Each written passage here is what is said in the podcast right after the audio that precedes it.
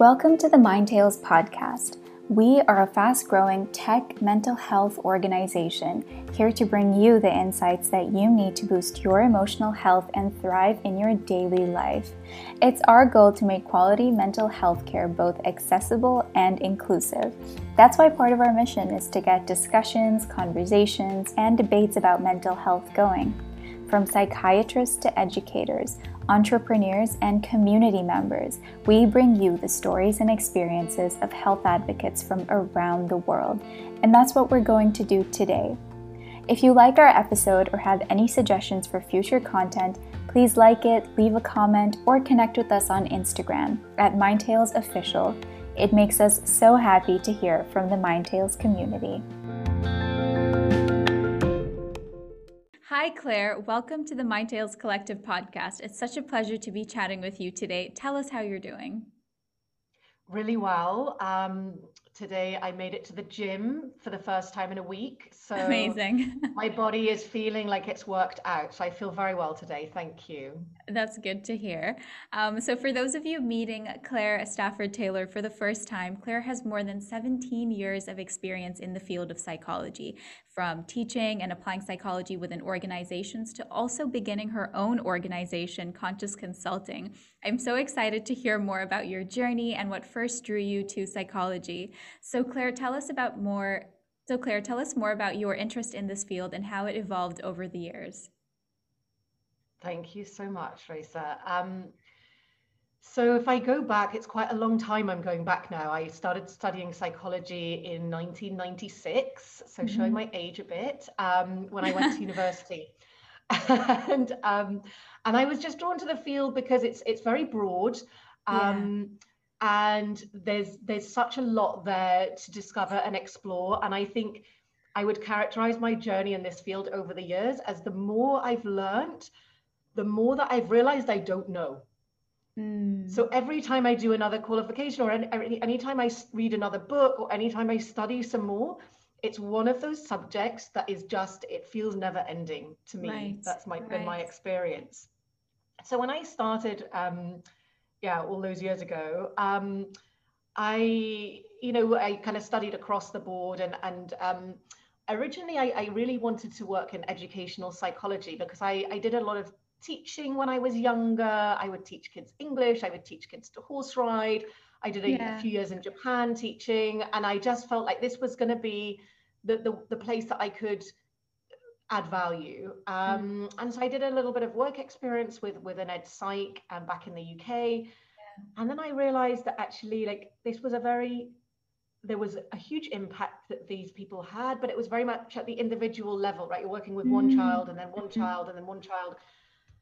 Um, and then I was uh, offered a job, um, a consulting role, actually, HR consulting yeah. role. And, and I, I, I, got into that. It was supposed to be temporary while I was waiting for my Ed Psych Masters to start. Right. Um, but then I realized actually in corporations, there's, um, I had an ability to make a bigger impact. So mm-hmm. you could mm-hmm. impact at the individual level, but also you could shift things so it made it better for everyone. Yeah. Um, so if individuals were having a particular experience, a particular situation, then there was something that you could do to change things for everyone that made everyone's lives better. Right. And, and I also realized that actually organizations, rightly or wrongly, it's maybe another podcast, have most influence on the world. And, mm. and, and I was kind of, you know, very ambitious and, and wanted to have a lot of influence and impact. And so I felt like this is where I wanted to spend my time. And so from about 2003 i think when i started right. this role and i just i just stayed in it i, I kind of worked in in in, in different um, hr roles and then at some point in 2012 i started to study psychology more so i started from this very western perspective which was like neuropsychology neuroscience educational psychology mm-hmm. quite mm-hmm. linear um, and and yeah compartmentalized approach then i discovered this whole other world, which was more was under the umbrella of, I guess, spirituality, but there yeah. was a lot of explanations for human beings right. um, and human behavior that came from spirituality.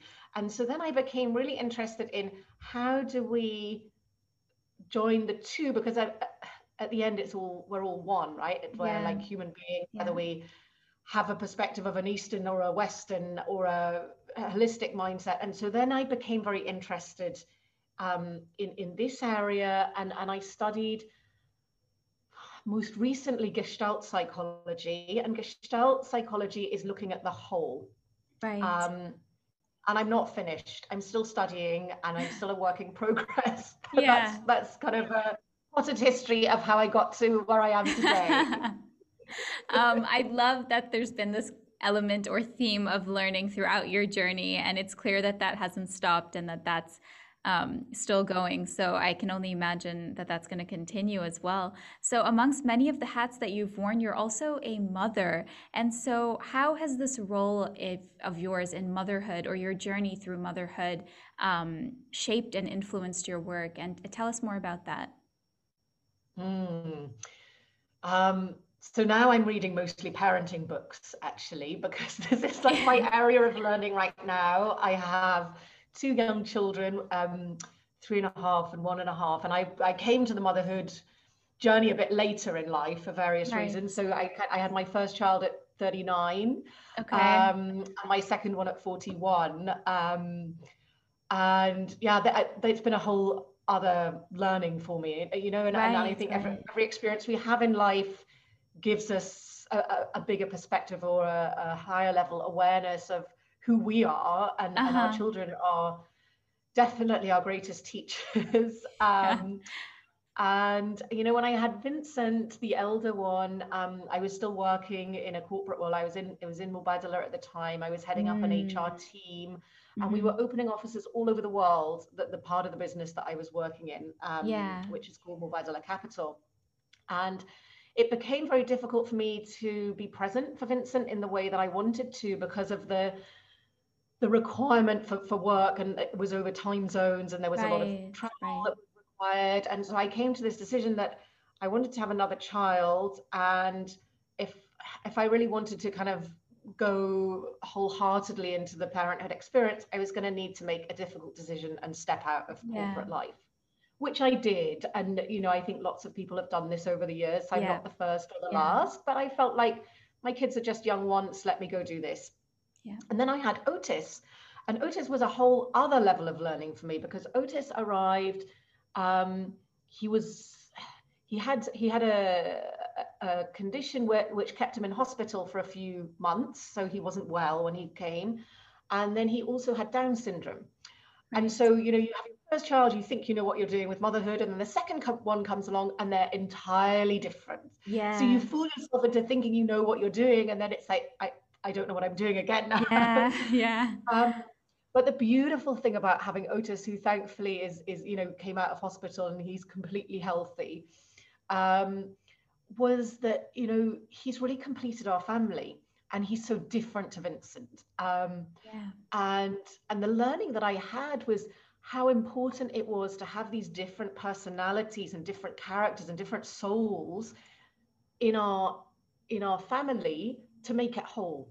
Mm-hmm. And so I, I, became very interested in inclusion, which has always been something I, I've been passionate about. But this this kind of opened up something in me around I wanted to create my own company. I knew that already. But when I created my own company, rather than just helping the people in the corporate world who are who are doing very well anyway, right? These are kind of the people that are already very well off and already kind of in a, yeah. in a good space.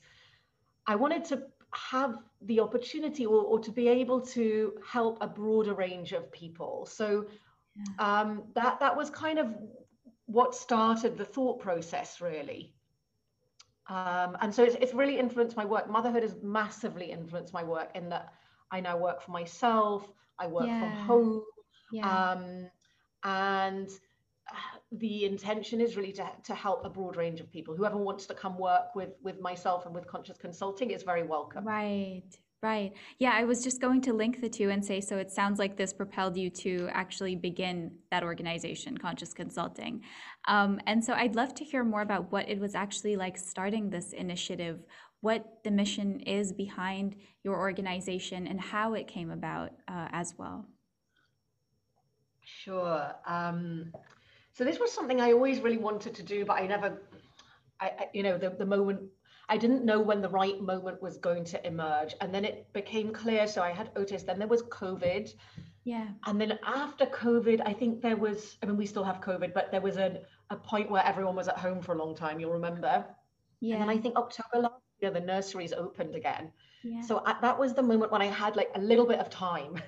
yeah. um, and I'd spent maybe the six months before that doing a lot of work on myself. So I got myself a coach because this is a big transition for me. And yeah. I worked with my coach to really clear any of the stuff that was still getting in my way. Right. Um, and so that was really, I think, critical, like key to being able to allow conscious consulting to emerge. And as soon as yeah. I cleared all my my own stuff, the name came, the team who who I wanted to work with just appeared in my mind and I talked to all of them and they all said yes and there was no website or anything at this point. Yeah. And then I found the guy that was helped me with the logo and the branding and kind of the feel of who are we um and yeah so it, it was really first of all a lot of self work then the company kind of emerged. And you know for the mission behind it i think at the most simple level it's around raising awareness. Like and and the concept that raising awareness is is of itself transformational. Mm. Mm-hmm, mm-hmm. And so I've heard you speak a bit more about conscious consulting, so I know a bit more behind it, but um, I'm sure that it would be very helpful for you to explain the exact processes by which conscious consulting actually supports individuals to tackle their life's challenges and, and how do you support individuals through their unique life journey?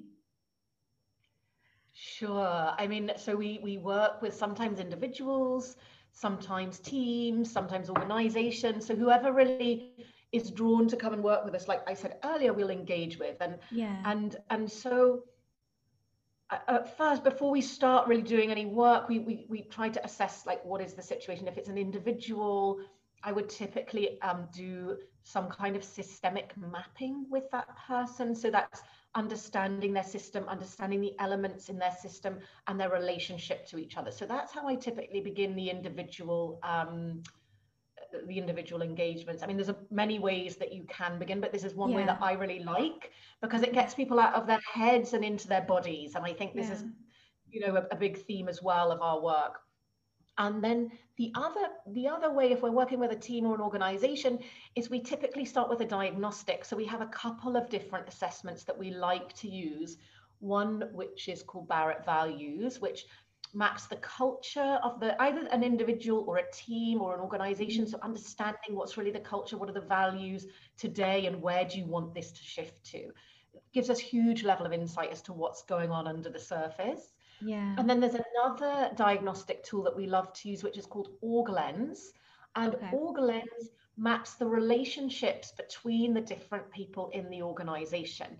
Um, and both of these um, both of these diagnostics are done through a very simple assessment that everyone in the team or the company would do. Um, and, and we start with that because we want to start by like understanding who is this person or team or company like who are you and, and, and what's what's really going on? And then we talk about it. So we do the diagnosis and we talk about it.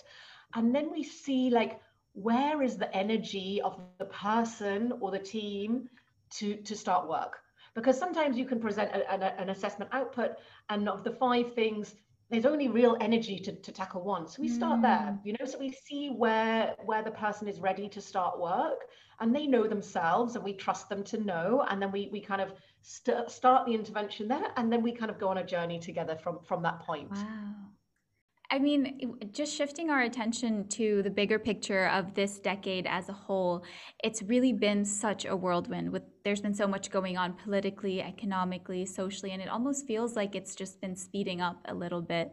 Um, and so how does your approach to supporting individuals with conscious consulting, how is it relevant in helping uh, communities or teams or even just individuals find their way through uncertainty and novelty? Mm. I mean, I think you've touched on something which is actually one of my favorite subjects, um, which is, um, you know, this current environment that we're in, which is, as you say, it's it's volatile, uncertain, complex, and ambiguous. And there's an acronym for this, which is called VUCA, which is right. actually much faster to say than all those big words that I just said. Right. So, um, so this VUCA environment that, that, that we find ourselves in today is, um, it requires a different approach, you know? So I think in the past, um, from the industrial era onwards until very recently, um, we thought that we could predict the future based on the past, right? So like, right if I'm a company or a person, even I'm like, okay, this is what I did last year. So I'm going to draw a straight line through the next 12 months, and that's going to be where I'm going to end up at the end of, of the following year. Right. And so we, we we we felt that we could that um, the world worked in a linear, logical fashion. Yes. And recently, I mean, the world never worked like that. So first of all, that mindset is an illusion, and it's not real. Right. Um, but only recent events have kind of proved beyond a shadow of a doubt that that's actually the case. And and so people are now wondering, okay, so how do I work? How do I plan? How what what can I do to to not just survive because we don't just want to survive like we want to thrive right yeah. and so how can i thrive and if this is the world that we're in we can't just like press pause and just wait until it all blows over and hope yeah. that we go back to the illusory state that was linear because that's not going to happen mm. um, and so we have to we have to use different i mean we have all the resources first of all the good news is we have all the resources resources to survive and thrive in this environment so that's great yeah. news um, but i think we had only in the past we'd really used limited parts of ourselves we we really used our cognitive faculties over and above everything else so if you think about how you were educated what you have to do to get a job in a corporate or any other environment, right? They, they ask your mind. yeah. we just go with the brain. And I studied neuropsychology, and at the time we thought that was the seat of all being, and and you know mm. how limited that perspective is mm. now, um, because the brain is just a processing tool. It just processes. That's all it does, and it can be fooled. But like through neuroplasticity, you can rewire your brain. Yeah. So it's not really the seat of all being if you can just shift it, you know, at will.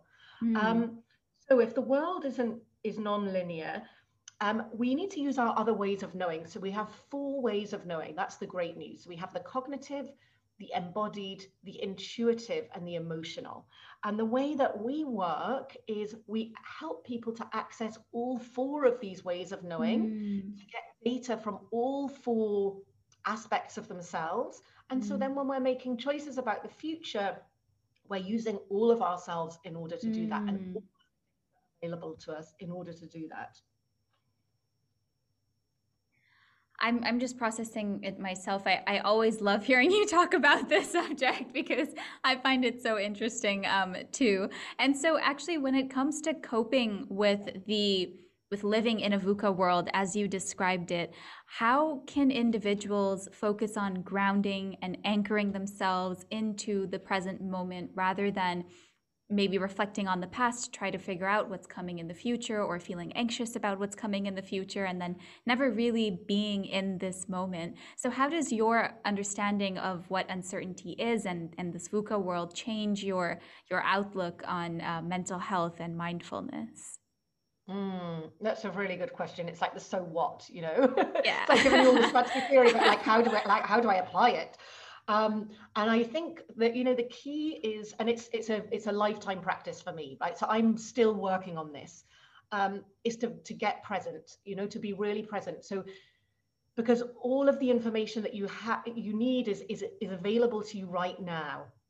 Um, so if the world isn't linear and we can't control it, what do we have? We have our inner world.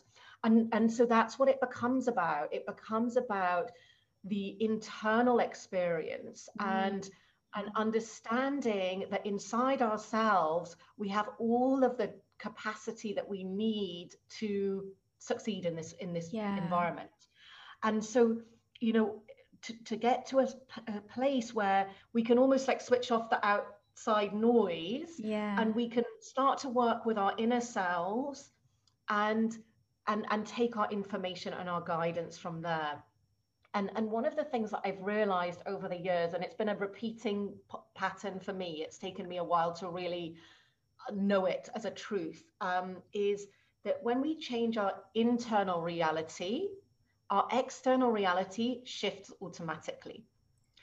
And mm. so rather than trying to go out into the world and change everything around you, I mean, yeah. that's like, A, it's really tiring, and yeah. B, it's actually impossible, right? Yeah. And so then just spend the time on yourself. This is what I do. I spend the time yeah. whenever I come up against something, whenever I can't, you know, things aren't flowing or stuff's getting in my way, or I'm yeah. mostly I'm getting in my way actually. Um, I, I do the inner work. And as soon as I do the inner work, then the external world, world shifts automatically. And this mm-hmm. is like the, the trick and I sometimes forget it, but this is the trick that that actually reminds me so much of um, i mean also a similar concept in psychology when they talk about uh, the happiness set point or just your happiness your levels of happiness over the amount of time and external influences change that just for a short period of time and then you go back to where you were before and the only actual way to shift your happiness baseline so to say is to work on yourself um, and work yes. on your inner reality and your inner perspective like you were explaining that's exactly right. And you explained it very, very beautifully. Thank you. No, thank you. Um, and so it's been great hearing more about your insights, Clare. So before you go, can you um, wrap up our conversation by telling us more about your relationship with your own mental health? What does mental health mean to you? And can you tell us your top three things that you do to keep your mental health in check? Mm, and this is a huge question because this is I think this is what we've all been struggling with recently, you know, because we, and I speak to so many people that have anxiety and so many people that feel stressed and and they don't sleep properly and um and it's really tough because there's no like just single easy answer. Otherwise we'd all be doing it. Yeah. Um, but I feel like the one, if I, I mean, like you have to exercise, you have to kind of be with your family, you know, all of these things that, that we know, but we sometimes forget. Um, but I think that the one, you know, if I did have like one answer to this, yeah. um, the one thing that keeps me really healthy that I do every single day is I, I meditate. Mm. And the reason that I do this is because it clears the stress patterns from your consciousness. Yeah um, in a way that, you know, in today's world, we're so bombarded with information and yeah. we're bombarded with stimuli in a way that 100 years ago didn't exist like we have mm-hmm. all of our screens and we have our phones and we're taking our kids here there and everywhere and then we have our own stuff going on and we're trying to like work and be healthy and look great and um, study and look after our kids. And like we're trying to be everything to everyone yeah. right? Yeah. and this is men and women not i mean this is all of us. Yeah. um, and so during the day we don't sleep enough. That's the other problem right? So we have more things that are, are kind of bombarding our, our consciousness and we don't sleep enough. So typically when you sleep you clear all of these stress patterns from your consciousness through dreaming yeah. So you know you have these random dreams and you're like, oh my God, I had like this bit of my day mixed up with this bit of my day and I just don't understand what that was about. That's all of your stress coming out. So that's great if you do dream and, and, and mm. all this stuff comes out. But we don't sleep enough. So on top of your sleep cycle, which should be at least seven to eight hours, we need to meditate. We need to have 20 minutes yeah. of, of meditation time. And in order to meditate properly, we have to be within the subconscious mind. So mm. simply shutting our eyes will take us from the busy kind of beta brainwaves, the very fast, mm-hmm. like brainwaves, into a more calm and focused state of mind, which is brilliant. Mm. But we have there's a technique which you can use to get over the the alpha bridge into the subconscious mind. And this is a, a, a technique which is called the dynamic mind practice um, which is the meditation practice that I have done since 2011. Right. And wow. taught to me by a wonderful lady who's now 83, and her name is Gita Bellin. And, mm-hmm. and because she's 83 and she's kind of passing her knowledge over now and giving it away to the world, she's created this wonderful app, um, which is called Dynamic Mind Practice. So mm-hmm. if you go onto your phone into your app store and you download this app, um, this is my gift to whoever might be listening actually um, this this is the one thing that I, I do myself every day and really works for me I absolutely love that. I will make sure that that is linked in the description so our audience members can find it and check it out. Thank you. Um, and where can they keep up with Conscious Consulting? Uh, I mean, you know, uh, you are like so good with um, social media and all these other things. And this is something I need to find a social media person at. But you can keep up with us right now on our website. And if anyone Incredible. wants to email me directly, my phone number and my email address are on there, so people can feel free to reach out. Oh, thank you so much, Clare. It's been wonderful speaking with you, and I hope we can have you back sometime in the future. I'd love to. I've really enjoyed it. Thank you, Risa. Thanks for tuning in to the Mind Tales Collective. If there were any questions that stood out to you, don't let these conversations stop here. Share your thoughts with your family and friends, or send over a quick message to us on Instagram to share your thoughts with us. And don't forget to hit the follow button. You can find us at Mindtales Official. We know it's been a tough year. We want to remind you to check in on how you're feeling and ask for help if you need it. Remember, self care is more than a band aid. Your mental health is important. Stay tuned for more content next week. Take care and talk to you soon.